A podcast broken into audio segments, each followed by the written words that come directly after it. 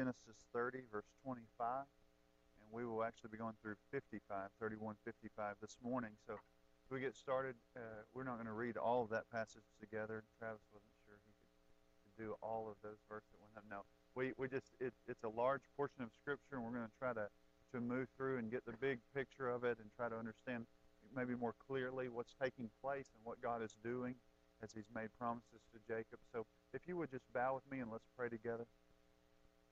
Father, we thank you for today, for the opportunity we have to get before you, to hear from your word, to know that you're a God who speaks is the most amazing thing for us. That you are not silent, that you did not keep us from knowing you, that we don't have to make up things to do or or uh, rules. We don't have to make up your rule or your authority or how you're going to save. We know you've spoken you've revealed to us that through your Son that you would save a people for yourself. And that they would not be able to save themselves, but they would see that it's sheer grace alone. Lord, I just ask today that you would remind us of that. That you are a God who saves your people who are helpless and needy. And we just ask today, God, that you would open our eyes to see our own condition as we observe Jacob's life. In Christ's name, amen we get started just kind of thinking about, you know, what, what's going on here. Again, just remember in Genesis that God, I mean, ultimately from chapter 12 onward, God has called out Abraham, he calls Isaac, he calls Jacob. He repeats the promise that he gives to Abraham to, to both Isaac and Jacob. And he's doing that, and he says, I will make you a people, I will give you a place, and I will bless you. And I think that's important to understand. And not only that, he says, I will use you, your family, to bless all the nations of the earth. And we see that ultimately fulfilled in Jesus Christ. We're reading this as Christians, understanding the big picture is that God did this, He promised this, and He fulfilled all of His promises in Christ. And so it's always re- uh, helpful to remember that as we're looking at a text to understand that. But also, just by way of recap, we understand that Jacob went to Haran, he was on the run and he was leaving because he kind of stole his brother's birthright and also his blessing in some ways, but primarily his blessing. And his brother was going to kill him, and so he took off. But also he was sent to find a wife, and he goes there. And the Lord on the way says to him, "I'm going to be with you. I'm going to protect you, and um, and I'm going to bring you back. And I'll never leave you until I accomplish everything that I've said that I would do." So he travels there. He meets up with his who he was going to meet, his his mother's brother Laban he gets there. When he meets him, he, uh, he, he ends up kind of living with him for a month. Laban says, Well, you need some wages. And, and, and Jacob says, I'll work for seven years for your daughter, your younger daughter, Rachel.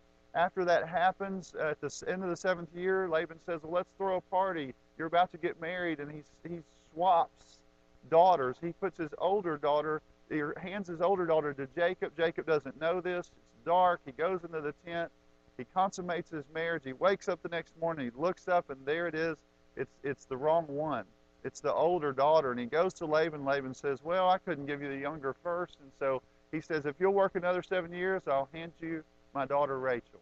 And so that's kind of where we were. That kind of moves forward. So Jacob ends up basically working for um, 14 years. And, but during that time, he starts having children.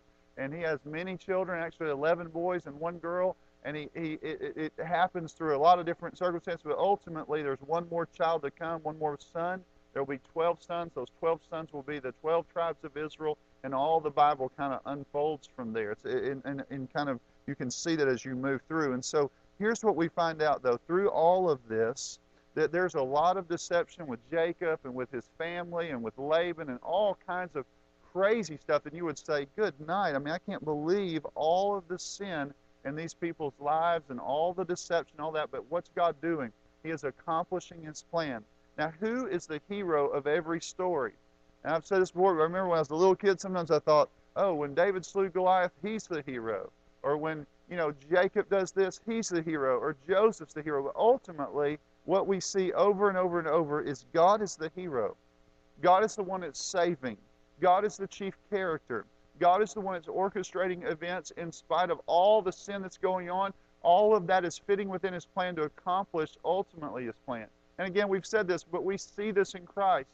Jesus was crucified by sinful men, but it wasn't outside of the will of God. God was accomplishing his will with the sins of men. He does that over and over and over in the Bible, and we see this in Jacob's life, and we're reminded that, listen, even the dark threads of our lives, all of those things and all the sin committed against us, the sins we've committed, we can look back and say, God is working. He's weaving through all of that, the dark threads, the beautiful threads, all that stuff to make a, a life for Himself, for a people for Himself and a life for us. And He does that. And that doesn't mean we don't have difficult days or all those things, but God is moving and accomplishing and doing His work of extending grace to sinners and rescuing them by His power.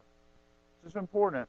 You should put this together as we think about this. Now, let's just think about just, you're in that passage. I'll just read to you Genesis 28 15. We don't have time. We're not going to spend a lot of time there, but just want to remind you. He says, Behold, I am with you, speaking to Jacob and will keep you wherever you go and will bring you back to this land, for I will not leave you until I have done uh, all that I have promised you.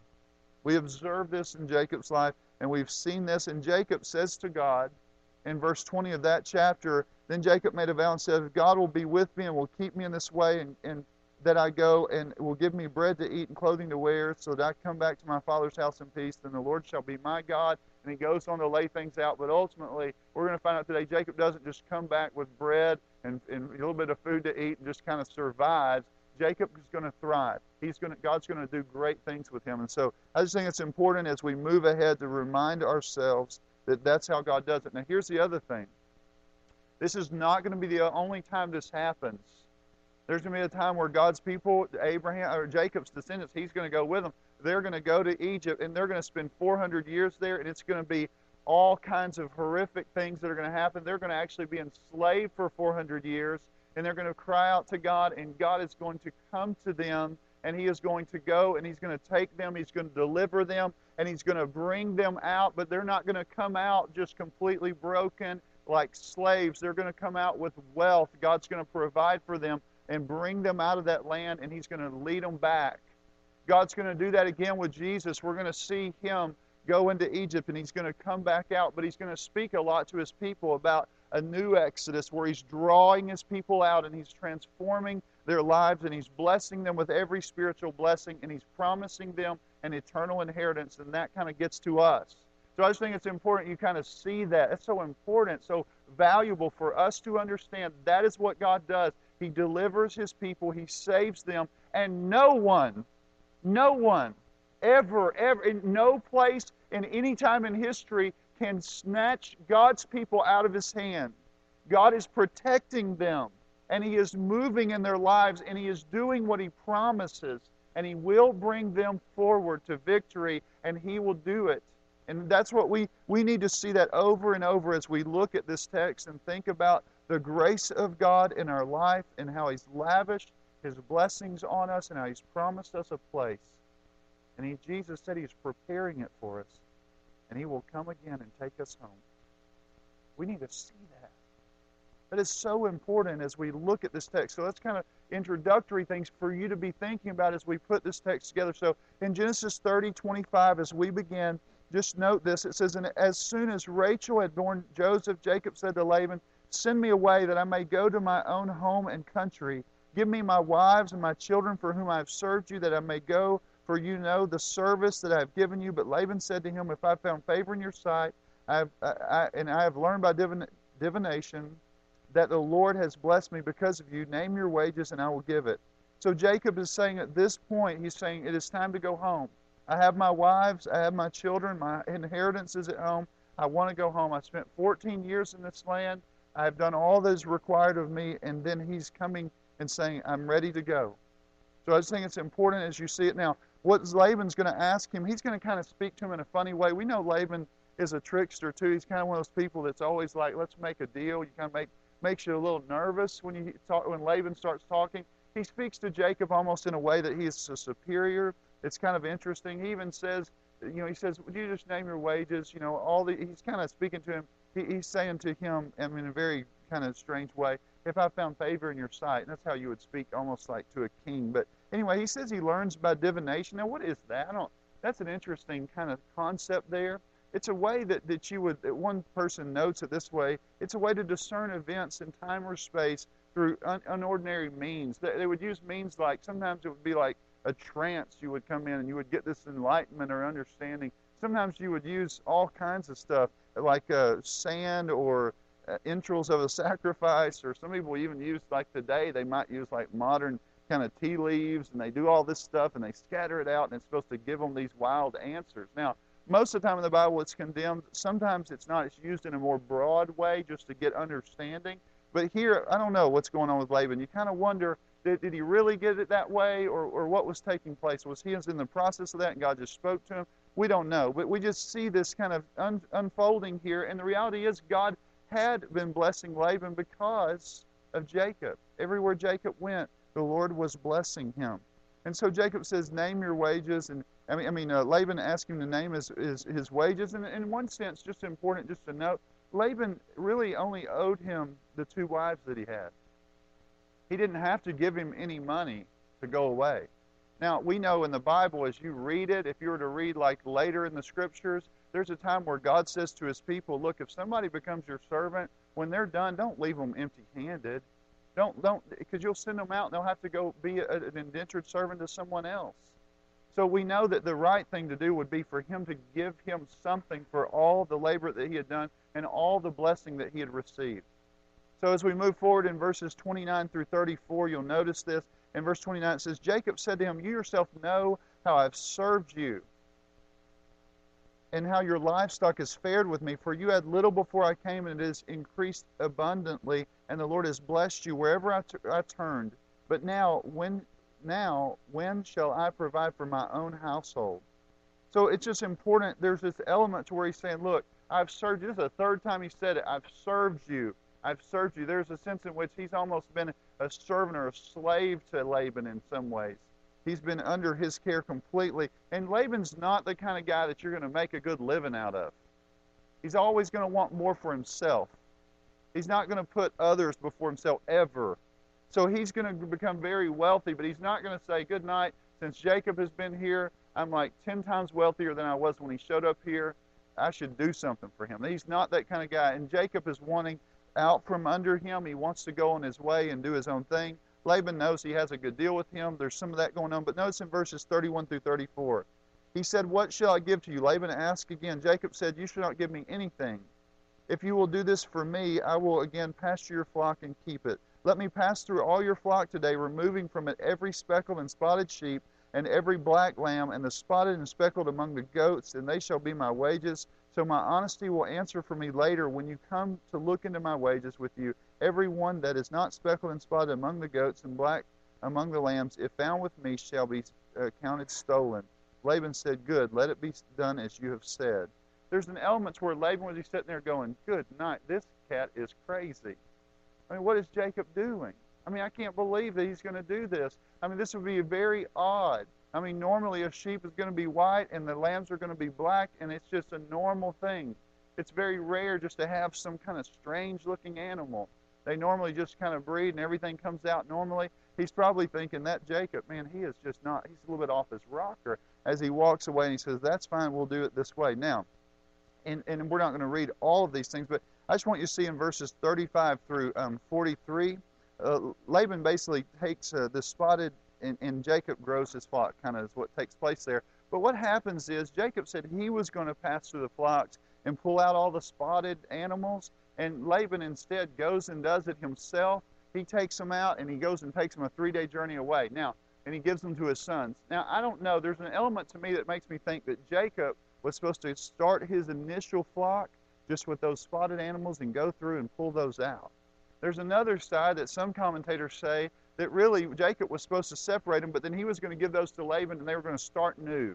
And Jacob was just going to start getting the spotted, you know, I don't know for sure what took place. But there's an element of me that thinks like Laban is just again showing his trickery. He doesn't trust Jacob. He's going to go about this in a way that already kind of messes up the whole deal. And so he's kind of doing that, but it, it's just important, I think, to say that now what's going to happen in these verses is you're going to find out what Jacob does to have all these animals. A little bit of it's kind of superstitious. If you're looking in there and you're kind of noticing what takes place, he basically takes these sticks and he breaks them up and, and he, he peels them back, and, and it make they're kind of like they would look like striped things. And what he would do is he would take his animals up to where they would go to get water, and a lot of times that's where they would do their breeding. And what would happen, he would lay this stuff out, and especially when there's really healthy animals, he would lay it out. And as the animals looked at that, they're going to end up having these speckled and funny colored animals because they're looking at these little sticks. And you think, what is Jacob doing? Now, a part of that just says what Jacob's doing is he kind of believes in like an old wise tale or whatever they would say. He believes in this superstitious thing that if you lay that out that way, this is what's going to happen. So a little bit of it makes you think, is he really trusting the Lord? Now, the other thing that he's doing is just kind of wise, I mean, at some level, you would say a little bit wise, but maybe not doing the best that would for Laban. But he's looking and saying, only I'm only going to do this when they're really healthy, so I can have a really, really strong flock. So that's just important, I think, just to note that as we're moving forward. Now, just to stop there for a minute, you remember uh, Rachel last week, she traded Leah for some mandrakes. Mandrakes were things that were supposed to help you get you pregnant. Again, kind of an old wise tale, superstitious thing. She says, if I get those, then I'll get pregnant. And a little bit of literally not trusting, I think, the Lord. Now, I just have to stop here real quick. Anna's going to slap me for this. But Anna makes William wear Florida Gator socks every Saturday. I mean, she has them, and she doesn't wash them. No, I'm just kidding. No. But she probably washed them. But she slaps those on him every Saturday, and even during the bye week, he had to wear them just to get them ready for LSU, right? Because she's like a Floridian. Now, uh, that may be a little bit like it. No, she's not really trusting it, but that that's kind of this deal. Like you hear about these athletes, and they have this little thing they go through, and every little thing you put this on this way, and you put, you know, and you come through all this stuff to try to make sure that you kind of do all you can to make things work out. But anyway, I think it's important. But here's a here important to note for us that in the Christian world, I think this can happen. We wouldn't call it superstition, but this is what we'd say: if I give my money my business will do well. If I go to church every Sunday, my kids will turn out all right. If I do this, and it's almost like, in a sense to me, it's like trying to manipulate God. And I'm reading some people sometimes, and when they're telling me that, and you think, are you doing that because you think God's going to do certain things for you? So if you follow this little step by step deal, and, and, that everything will work out in your life, and that's really not the way the Bible presents it. I think it's always a danger for us. And I think at, at all levels, not only is there things going on in our world where people are really superstitious, but there's also in the church a hint of that whenever we think we can manipulate God from being really, really good or giving something or doing this or doing that. I think we have to really watch ourselves when we do it. But here's what we see. And I just think it's important just to note here in verse 43, it says, Thus the man increased greatly. We're talking about Jacob, and had large flocks, female servants and male servants, and camels and donkeys. Now, who's doing all of this? Even if Jacob has kind of a misconception, God is doing it. God promised him that. He didn't need to come up with this little plan. God was working this out in his life. He is doing good for Jacob. He is pursuing him with goodness and mercy all the days of his life. He doesn't have to come up with some thing to try to get the get God to do it. He's not following this God where he sits around and he, he maybe cuts himself or, or cries out a certain incantation and says, God, do these things for me. This is a God who is pursuing him with goodness and mercy in spite of him. And I think it's just important that we see this. Now, looking as we move forward to the next chapter in verses 1 and 2, we see that Jacob hears that Laban's sons are getting mad because Jacob is now building this massive group, of this flock, and it's just an astonishing thing because he's getting all these sheep that are coming out and, and goats. All this is coming out all speckled and striped, and he's building this great kind of, uh, I mean, large farm, really, is what it would be like. And he has this going on. Now, they begin to get upset and they're thinking they're going to come after him. In verse 3, the Lord says to him, Return to the land of your fathers and your kindred, and I will be with you. Now, it's time. God is saying, It is time. I have told you I'm going to bring you back, and now it's time. Not only is there kind of going to be some trouble, but also it's just time. The Lord is ready to move him. Now, in verses 4 through 13, he has a meeting with his wives in the field. Now, what happens is he calls his wives out, probably saying, Look, we can't stay in this area. Let's come meet me out in the field. We're going to have a little meeting. And he sits down and he talks to them and he shares with them what's going on. one one commentator said that part of like if you were taking in Mesopotamia, if you were taking your wives and family out of their the land where they grew up or whatever, they had to say, "We'll go with you." And so he was getting their consent potentially. I don't know. That's what I read about one person, but ultimately he's just kind of laying this all out. I mean, they needed to be together as they're going to travel hundreds of miles together as a family. And he tells them, "Look, look. Here's what's happened. Your father has been doing me wrong all the whole time. I mean, he he has, but God has been with me." He says, I've, I've taken care of your father. I've used all my strength to take care of him, and I've worked for him. But your father's basically cheated me. He's changed my wages, he says, 10 times, but God has not permitted him to harm me. Now, here's we're going to learn this later, and we'll look at it here in a moment. But it's not only physically, but materially. God is not going to allow him to be harmed, and God is taking care of him, even though he's changed his wages ten times. Now, what's that about? The last six years that Jacob is there in the land after those 14 years, they had set some wages. Laban keeps changing things, and we're going to see that as we move forward. But God is with him, and God is uh, taking care of him. The Lord's given, I mean, really, He has favored him and done and blessed him. Then He tells that, that really the angel of the Lord met with him, and He says that I'm going uh, that He's blessed him. So that He just reminds me, I am for you, Jacob. And so we see that in this text. I think it's very powerful to see. God is keeping him and he's going to return him back to the land. Now, in verses 14 through 18, the only time that you're going to see Rachel and Leah agree is right now.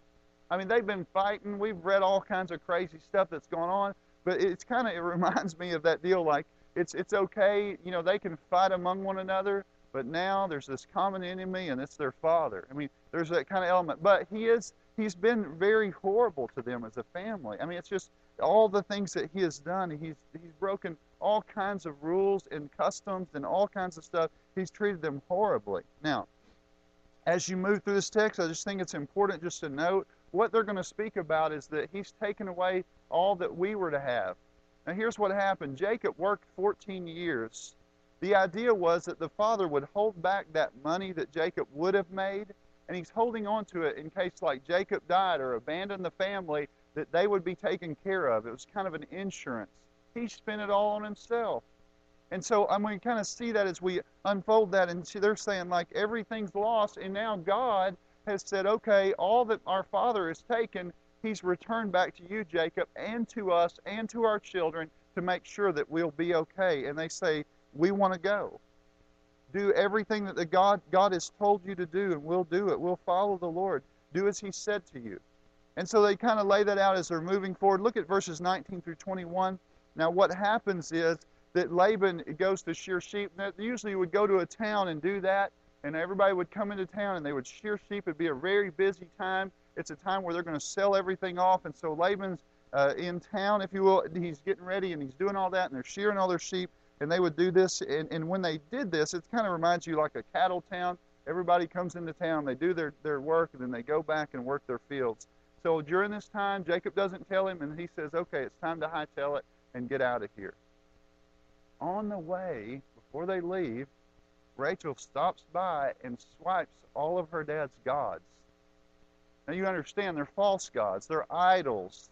And they would be small idols because they're going to fit inside of a little pack. And so she's going to swipe all those gods and take them with her. Why would she do that?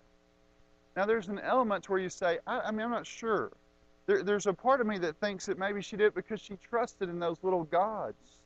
She had still not just embraced fully the one true and living God. There's another side of it that says that maybe she thought her father, the gods, would speak to him and tell him how to find them. Or maybe she was just like, I'm so mad at my dad, I'm going to swipe all his gods and we're gone. And we don't know for sure. But ultimately, she does this. She takes them. No one knows that she does it. As you move forward in verses 22 through 24, we find out that Laban pursues Jacob. And he's like, Man, I'm going after Jacob. And Jacob's hightailing it. And Laban's like, I'm going after him. And he's pursuing him almost like he's built an army to go and overtake Jacob and destroy him. And so you're thinking, now here's the thing. Stop for just a moment. Think about the Exodus. What happened? They're hightailing it out of town. Pharaoh's like, let's go get them. They take off. They build this massive army. But who's with him? The Lord is with the children of Israel, and the Lord is with Jacob. And you see that in this moment that all of those people, I mean, Laban would be raging, and you know him. We know his heart, what he's like. He's pursuing him. Now, God meets with him. And it, says in verse 24 God came to Laban the Ar, Aramean, uh, sorry, Aramean, sorry, in a dream by night and said to him, Be careful not to say anything to Jacob, either good or bad. Now, if you remember, one time Abraham, this happened with him. With Pharaoh, God sent all these plagues with Abraham. And, but then there was a guy named Abimelech, and this is what the Lord says in a dream. He says, Abimelech, you're a dead man. You're a dead man. I'm going to kill you, Abimelech. And Abimelech's like, I didn't even know what, and I mean, he didn't even know what was going on. And the Lord said, You're a dead man. He's shaking. You know, like shocking, like the, what he Lord. We don't know what the Lord said to Laban. Whatever he said, it was enough to say Laban had to like lay aside his arms and he better leave Jacob alone. And so what happens is, verses 25 through uh, 32, Laban catches up with Jacob and he begins to speak to him. He overtakes him and he comes to him. And Laban comes not as this warring person that's going to take over, he comes like he really cares about the family. And he's like, Why did you run off? I wanted to hug my children and grandchildren and I wanted to take care of them. I want to send them away with a party. Why would you do this? Laban would have never done that. We know that, but Laban's pulling all this kind of stuff. But then he says that the God of your father came to me last night and he convinced me to leave you alone. And so that kind of unfolds as we unpack that. And I just think it's important. And we see Laban's doing this. But then Laban asks about his gods. He wants to know why they why they took them. And, and Jacob makes this strong statement I'll kill anybody that take, took your gods. Check it out. And so ultimately, Laban looks around for his gods. And you see that kind of unfold in the passage. He couldn't find them. Rachel hid them. But all this kind of stories unfold. Now, just kind of moving forward, just to move forward to 36 through 42, we see that Jacob, uh, knowing the, the Lord is with him, confronts Laban.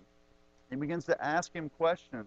And he really begins to go after him a little bit. And he, he confronts him with all that he has done. He's angry. He scolds Laban. He says, I've served you 20 years. You've messed me around the whole time. The last six, you keep changing what you're going to give me. You've done me wrong all the way through this process. He says, I've had hot days and sleepless cold nights, and I've done all these things. And if, if something bad happened to one of your stock, I would take care of it myself. It would come out of my wages. All of those things are kind of laid out before Laban, and he speaks to him. And then he says, Jacob says to him, look at verse 42.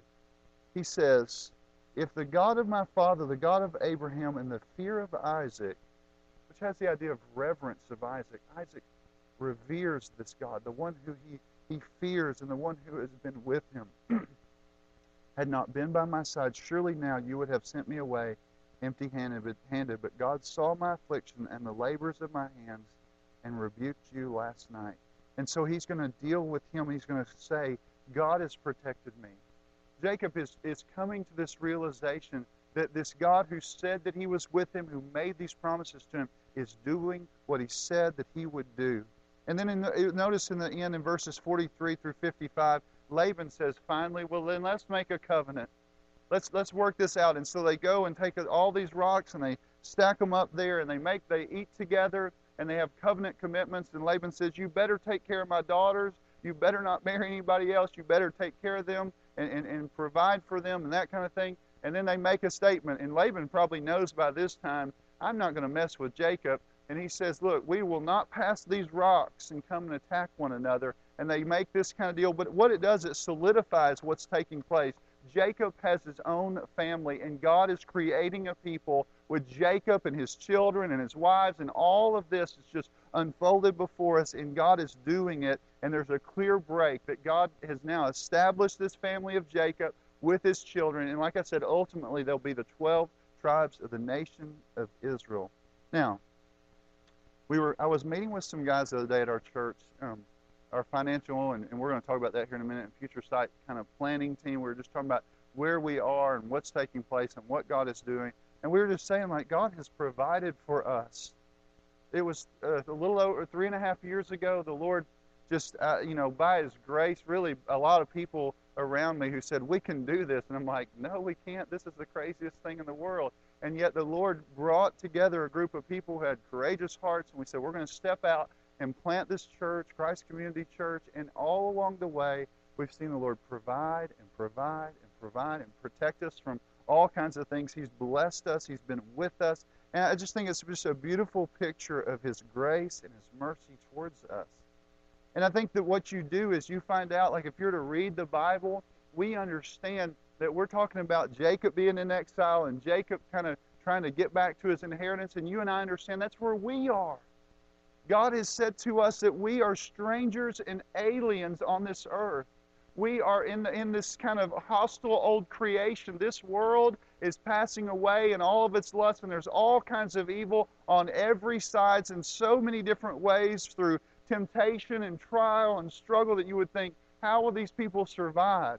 How will this little church survive? How will the church abroad survive? What's going to happen with all that's taking place around us? You and I know that the flesh, Galatians chapter 5 says the works of the flesh are sexual immorality, impurity, sensuality, idolatry, enmity, strife, jealousy, fits of anger. All these things, there's these battles within us. We see that in Jacob's life and in his family, and you think, good night, there's strife within Jacob. Jacob is not a united man always for the Lord. He's, he struggles on every side. So we know there's that battle. We know that the world, that the Bible does say, it is passing away, and all of its lust, the lust of the eyes, the lust of the flesh, the boastful pride of life, all this world system is against the people of God. And really, one of the things we learned in Matthew was the Lord really keeps the nations fighting so it preserves his people oftentimes. But God is working in spite of that, even though there's this world system that is, that is going on that's so horrific and so against God's ways. We know the Bible says in 1 Peter 5 that to be watchful because Satan goes around roaring like a lion to see who he may devour. We know that that is taking place all around us. There's this evidence of there's an enemy that is fighting against God's people that is trying to destroy it. And just like Laban, all along the way, he is trying to destroy the people of God. God is there with them.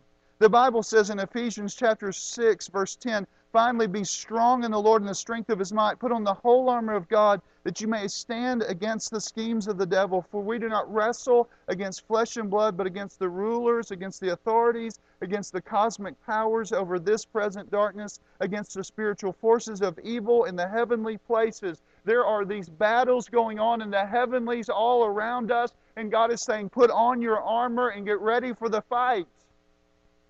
But not only, it's God's armor.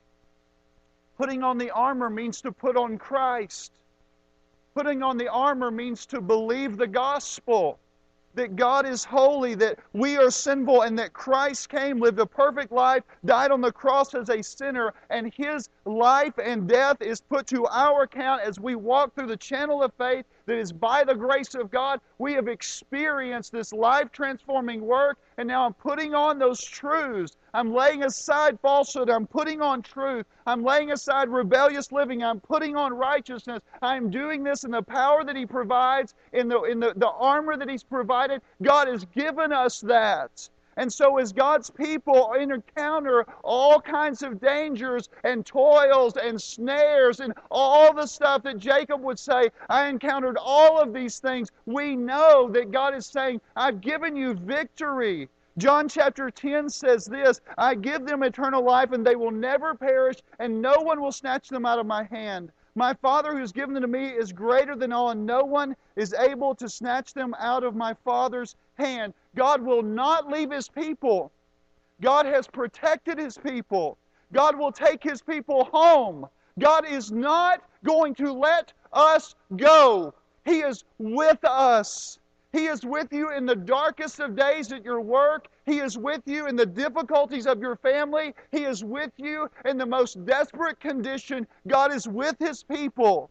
He does not stop. He never stops. He relentlessly pursues His people with goodness and mercy all the days of their lives. That is powerful truth to us. That should send our hearts just overwhelmed with that, that what God is doing. In Colossians chapter 2, verses 13 through 15, this is what the scripture says. And you who were dead in your trespasses and the uncircumcision of your flesh, God made alive together with him, having forgiven us all our trespasses by canceling the record of debt that stood against us with its legal demands. This he set aside nailing it to the cross. He disarmed the rulers and authorities and put them to open shame by triumphing over them in Him. God is, has done it. God has given victory to His people in all that they face in this life as Jacob or the children of Israel in the wilderness wanderings or you if you are inside of that situation, you're living and you think there is trouble on every side, you stand among the psalmist, even, who said, On all sides are my enemies, yet God has set a table before them in the presence of my enemies. God has blessed me, He's fighting with me, strengthening me, He is making all things right, and He's going to restore His people, and we can hope in that. God protects and blesses Jacob, He protects and blesses us. And we need to see that and believe that. And if you have not been united to God through Jesus Christ by faith, you are not under the protection of God. You are under the, the you really under the, the, the wrath of God. Today you stand condemned. Today you should be afraid and not of Satan and all those powers. You should be, a, you be afraid of the wrath of God. He is the one who will send both body and soul to hell. And so today, if you are here separated from Christ, you have no hope. You have no uh, really thing, anything to trust in. You have no standing. You will not stand in the day of judgment. You will be like the man who was standing on the sand, and when the floods came, his house went away. So today, I call to you turn to Christ and, and allow him, by His grace, to transform you. Repent of your sins and trust in Him, and He will never leave you. He will never forsake you. He will be with you even to the end of the age. May we be as a church so overwhelmed by the goodness of grace of God. And may we be a church trusting in the face of all kinds of things that say something different trusting that our God reigns and that He has disarmed all the rulers and authorities through His Son. Let's pray. Father, we thank you that Jacob's story is a reminder that sinners are saved by grace.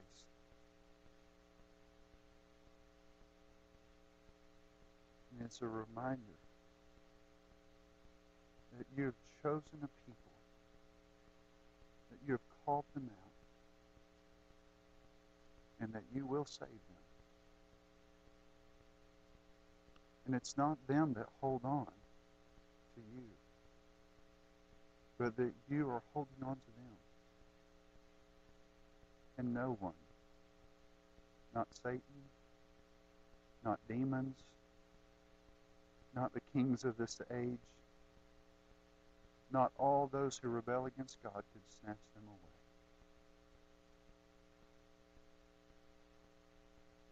Lord, I pray this would help combat our fears,